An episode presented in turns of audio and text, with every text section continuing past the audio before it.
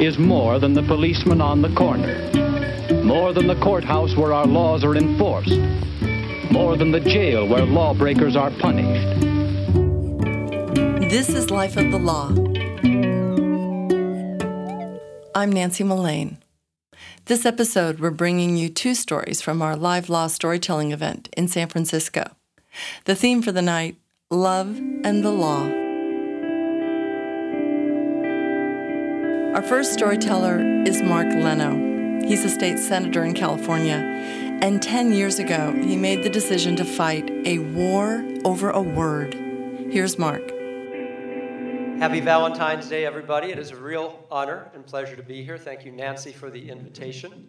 And also, happy 10th anniversary of the Winter of Love here in San Francisco. And we know how love is, it just spreads itself around the world. I was visiting my then 83, 84 year old parents in Florida around the time of that Hawaii Supreme Court decision in, in 1993 or so. And even though I'd already been out to my parents for about 25 years, we'd never had a conversation about marriage. And so on the drive from the airport to their home, I raised the question. And I asked them if Doug, my partner of 10 years who died of AIDS in 1990, and whom they love like another son, I said, if Doug were still alive and the two of us wanted to get married, how would you feel? I said, I really want to know. It'll help me in my activism. And there was silence. After about a minute or so, my father responded and said, You really want to know? I said, Of course I do. Of course I do. Please be as forthright as you can be. I wouldn't ask otherwise. And he said, Well, now that I think about it, I have to tell you that I wouldn't be all that excited to tell my golfing buddies that my son was marrying another man.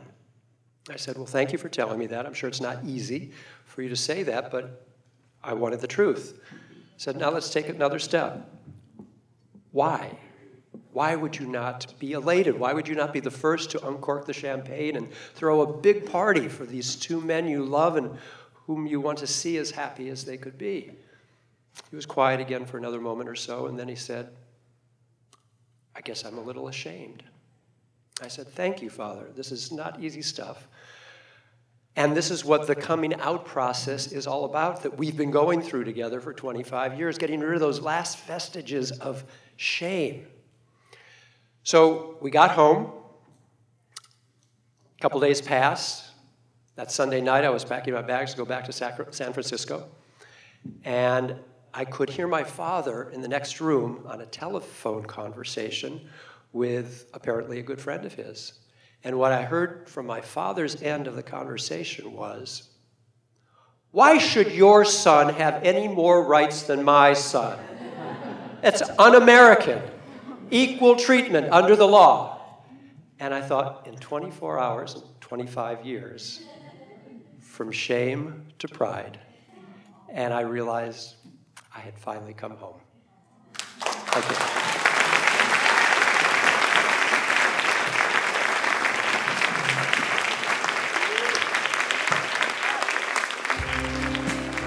That was California State Senator Mark Leno at the Live Law Storytelling event in San Francisco. What does the law have to do with falling in love anyway? Jim Brosnahan is a senior trial attorney at Morrison and Foerster, and he says absolutely nothing and everything. And for him, it all began with a dinner more than 50 years ago. That evening, on uh, September 25th, 1958, uh, the person I'm about to introduce you to prepared oysters Rockefeller and uh, apple crumb pie, and it was delicious.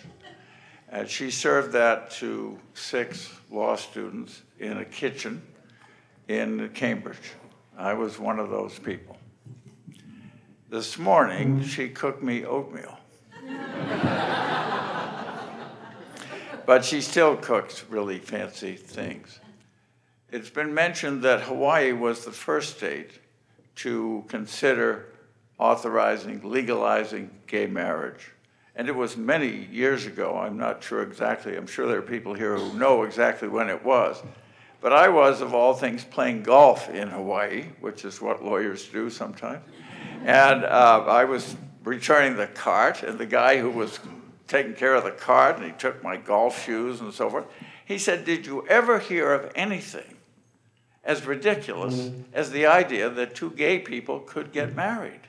I had not heard the idea before, and I turned to him and I said, out of the essence of my character, I said, There's not enough love in the world.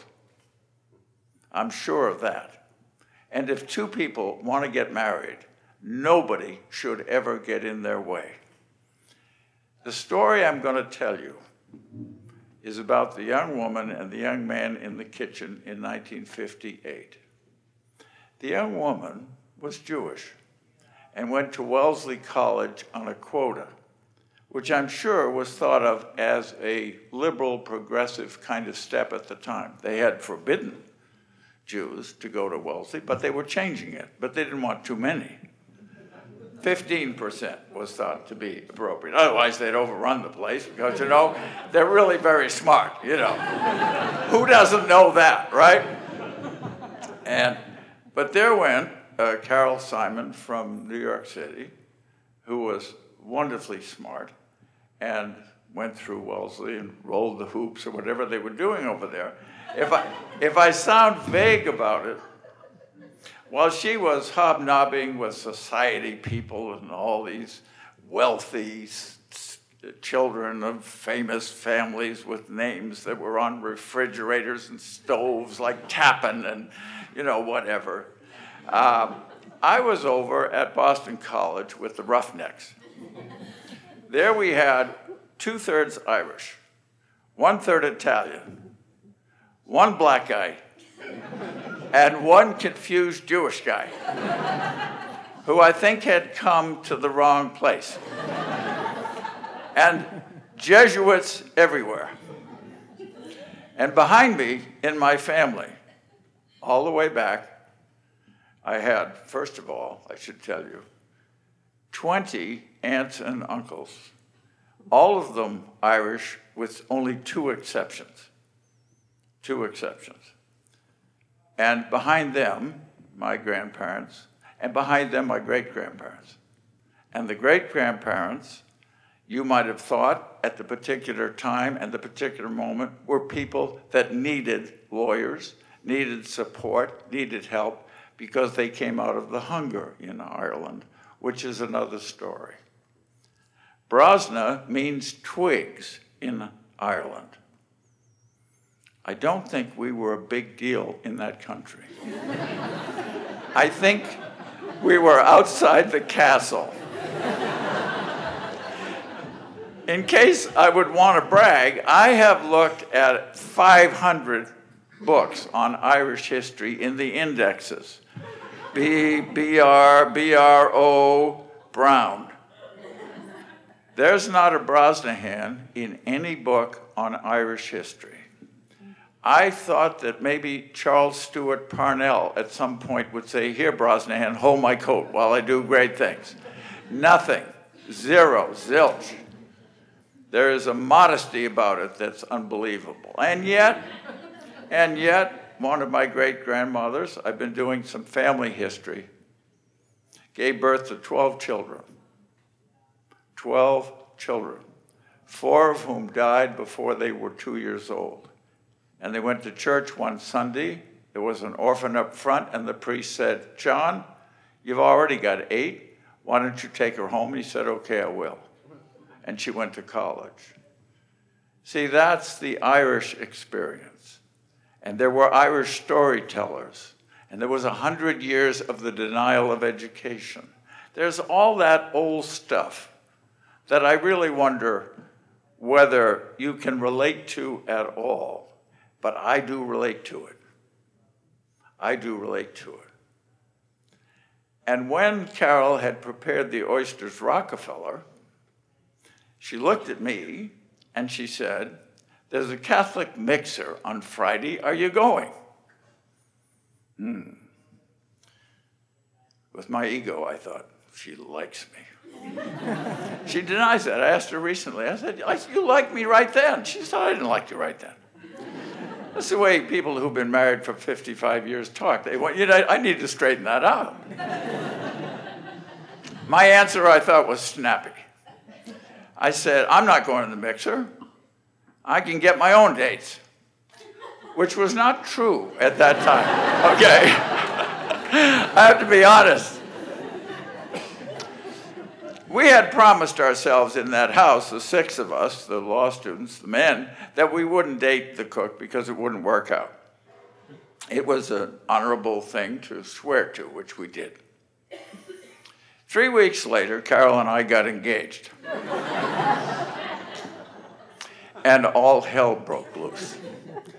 I don't think I'm adequate with the words to convince you that in 1958 in Boston, Irish people did not marry Jewish people. It was not done. Even now, we can say, because there's such progress in America, the promise of progress in America is so strong that we can't even understand why that would be, but it was. My best friend from high school and college was asked by me to be my best man. He couldn't come to the wedding. At the wedding, Carol could get very few relatives to come and many to write letters about why this was a terrible idea. It's ridiculous. It was silly. We didn't really care. And I will say that Carol's aunt came, and I was glad we had somebody there. She sat in the corner and cried throughout the entire ceremony. I think she was sitting, whatever that is in the Jewish community, when you sit and you moan, hey, uh, she's gone, she's gone. We could care less. The point all night here with these stories. Two people love each other, and that's it. You mean the government might get in the way?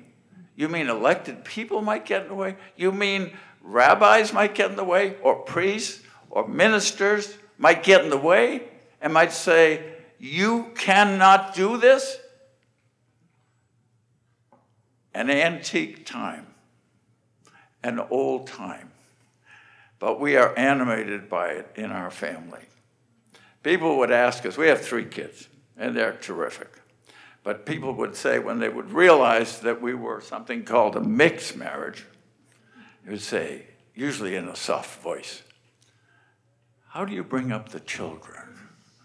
As though it's impossible, isn't it? and after a while, I would say, We give them Wheaties and we send them to Berkeley High School.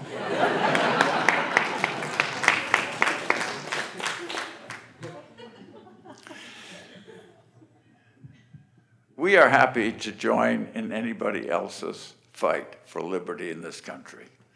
Um, we, we do what we can. Carol and I have marched uh, back in the day uh, in front of uh, the uh, Palace Hotel, I marched there, and then we went out on Van Ness and we marched. We formed, it was such a good thing for us, a view of current public opinion, if it could be so wrong about the two of us. I think I'm probably speaking for Carol. Then they could be wrong about so many other things. They could be wrong if they think they should take all of our emails and all of our telephone calls that could be totally and completely wrong. Just happens to be my opinion.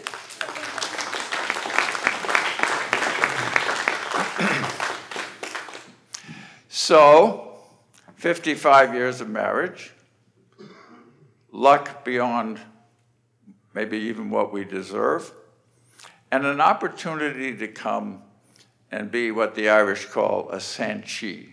A Sanchee is a person who tells stories. It's the oral tradition. Back in the day, there was the flood, and there was this, and there was that. The Sanchees would be called in, and you never knew when they'd give a talk, but usually it had to do with liquor. And so the Sanchee would drink, and the word would go out the Sanchee's going to talk. I can't replicate that, but I can appreciate the spirit that brought together tonight so that people could tell you stories.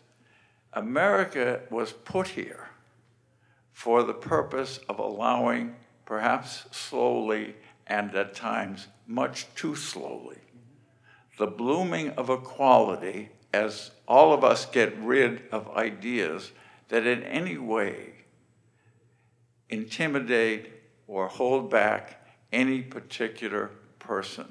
We rid our minds of categories of people, and we rejoice when we meet individuals and appreciate everything about them because they are all one. They all struggle.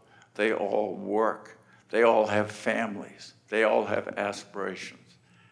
This is the promise of America, not put together by me for the purpose of this program, but it is obvious to me that that is true.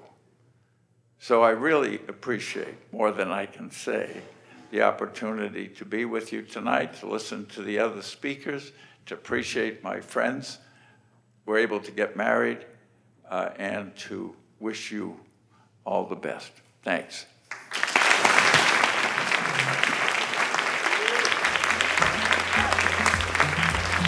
Jim Brosnahan speaking at Life of the Law's recent storytelling event in San Francisco at the Verdi Club.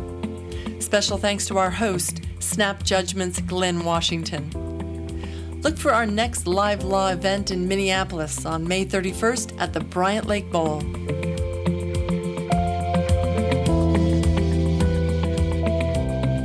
Life of the Law is produced by Julia Barton, Katie Barnett, Shannon Heffernan, Elisa Roth, Jillian Weinberger, and Phil Wilt. Our music is by Matthew Darr, Kyle Kaplan, and Todd McDonald. Our web editor is Mary Adkins. Financial support comes from you and the Open Society Foundations. Special thanks to Thomas Hilbink. Also, thanks to Lisa Rudman at Making Contact, our fiscal sponsor. For more on this story and others on the law and the legal system, or to donate to Life of the Law, visit lifeofthelaw.org.